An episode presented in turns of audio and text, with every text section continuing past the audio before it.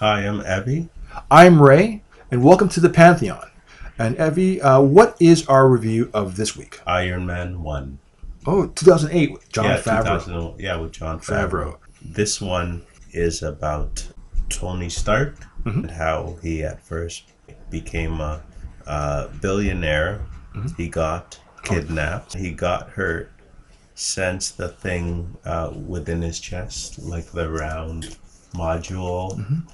Uh, you know, so he got hurt and he got um, rescued and and um, that's all I'll say. Um, if you want to know more, uh, watch the movie. I thought it was really well done, and I like um, Tony Stark and his um, and the way uh, that he showed his feelings, you know, w- when he was angry or sad or whatever. I thought he did a great job, you know, um, so I could, uh, which was great, so I could kind of um, feel what he feels.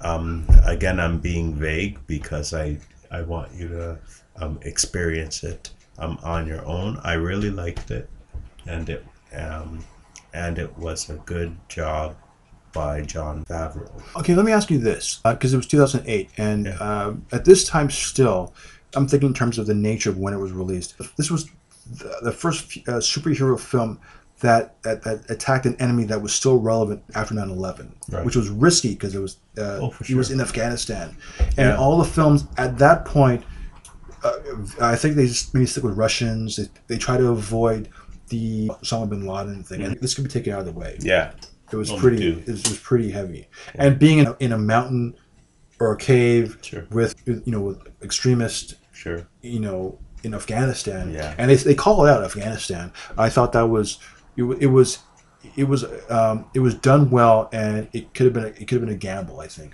True. I uh, okay because you don't want to talk too much about certain things. I I'm gonna. Uh, I what do you think about Obadiah Stane? That's Jeff Bridges' character. Yeah, Um, when I see him, I think of the dude, you know, Yeah. the Big Lebowski, or I think of Flynn from you know Tron. Um, like a real easygoing, laid back kind of guy. And I forgot, uh, he's a charismatic, like you know, Yeah, like actor. And Yeah. um, Obadiah was, you know, it was Obadiah's a religious name, right? Like he's his father was Ezekiel, was his, yeah, his son. like that. Yeah, Um, Peter Billingsley's in it. Uh, yeah, he's one of the executive producers in it. He's the person that Stane spoke to, and he was yelling at him like, "Stark built this in a cave, you know, and you can't create the arc reactor because that's the same character that you see in uh, Far From Home with uh, Mysterio." Oh, right, right. right. Yeah, Yeah, you're right. yeah. Uh, and uh, and for those who don't know who P- Peter Billingsley is, he's the one with the, the toy gun in the Christmas story Yeah, yeah. the little yeah. boy, Yeah. Ralphie. Yeah. So that's who that is. Or like best friends with Favreau and Vince Vaughn. So that these Mm-hmm. guys collaborate on a bunch of stuff. And he was one of the executive producers on it. Anyways, side note, uh, I liked it. I, this is when we first meet uh, Phil Coulson in this one. Yeah, And known with Shield, Pepper Potts. Uh, we get to see Happy Hogan uh, and, Mm-hmm. Yeah. and of course Yinsen. Um, uh, from a psychological perspective, something that your your strong suit is. I thought there was you can see uh, these PTSD, uh, post traumatic stress disorder. yeah. PTS. The- Yeah. After having three months in a cave, how he were building, tinkering, going back to what he's just like partying hard, Yeah. and pushing pushing that away so he wouldn't feel as much True. Yeah. yeah. you know because then as the story i think as the films progress with the invasion and the visions and everything else it, him building ultron as a result of that we see uh, a greater sense of this uh, uh, psychology being de- developed throughout the series. The end game is you know him and peter you know and everything that he's he's lost and gained from peter and being being the father figure that peter doesn't have. And it's just I, and he saw i see that with Stane being uh, a, a, a, a father figure in the industry for him. So uh, there were things in it that I thought, looking back on it now, they're really developing the character as the movies were carrying on. Yeah, you're right. They did. Okay, so uh, now we get to the point of the show where we do the double feature, where we pair a film with the review that we're doing, where we think uh, this film would best complement the review of what we were just uh, talked about. So, uh, what would you recommend to be a complementary piece to this? Complimentary piece. Um, what do you think?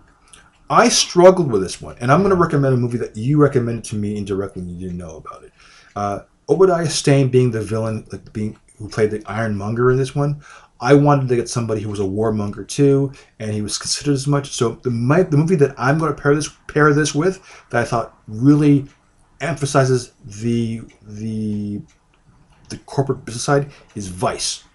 Okay. I thought the idea of having uh, Dick Cheney and Obadiah Stane, though it's an extreme version of Dick Cheney, Mhm. but it's somewhat truthful.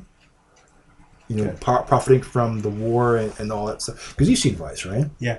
So it's it's an overextension of what really ha- what was going on. But I think if you uh, tear it down to the big to the bare bones and then overemphasize certain things of it, you can see some parallels with Okay. um, Obadiah Stane's character and Cheney. So Okay. I will say Vice. Okay.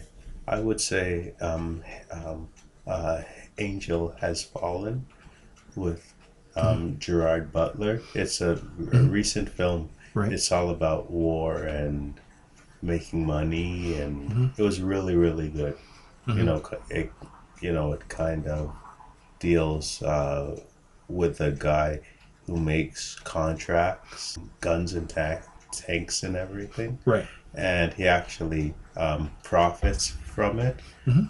Uh, um, but in return, he actually kills or um, tries to kill the president of the United States, And my understanding, so he can do that yeah, and frame somebody in the process. exactly and frame somebody in the process. process. Which is, you know, it's it's all about money and Mhm.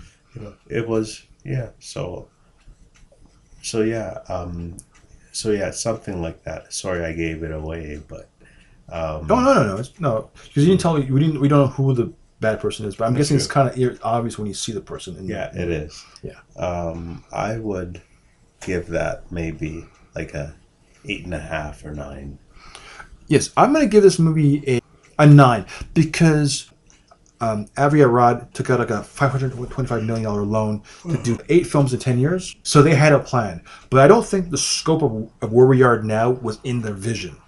Okay. And it's ambitious, but I thought this was if this is a template of what gonna, what was going to happen, they were on a they were on the right track. Yeah. And this this cemented the, the Marvel brand, and this was smart thinking, smart uh, Yeah. filmmaking, and, and and for a comic book story, brilliant. Yeah it was well done Okay. So with that, I am Ray. i'm happy We'll see you next week.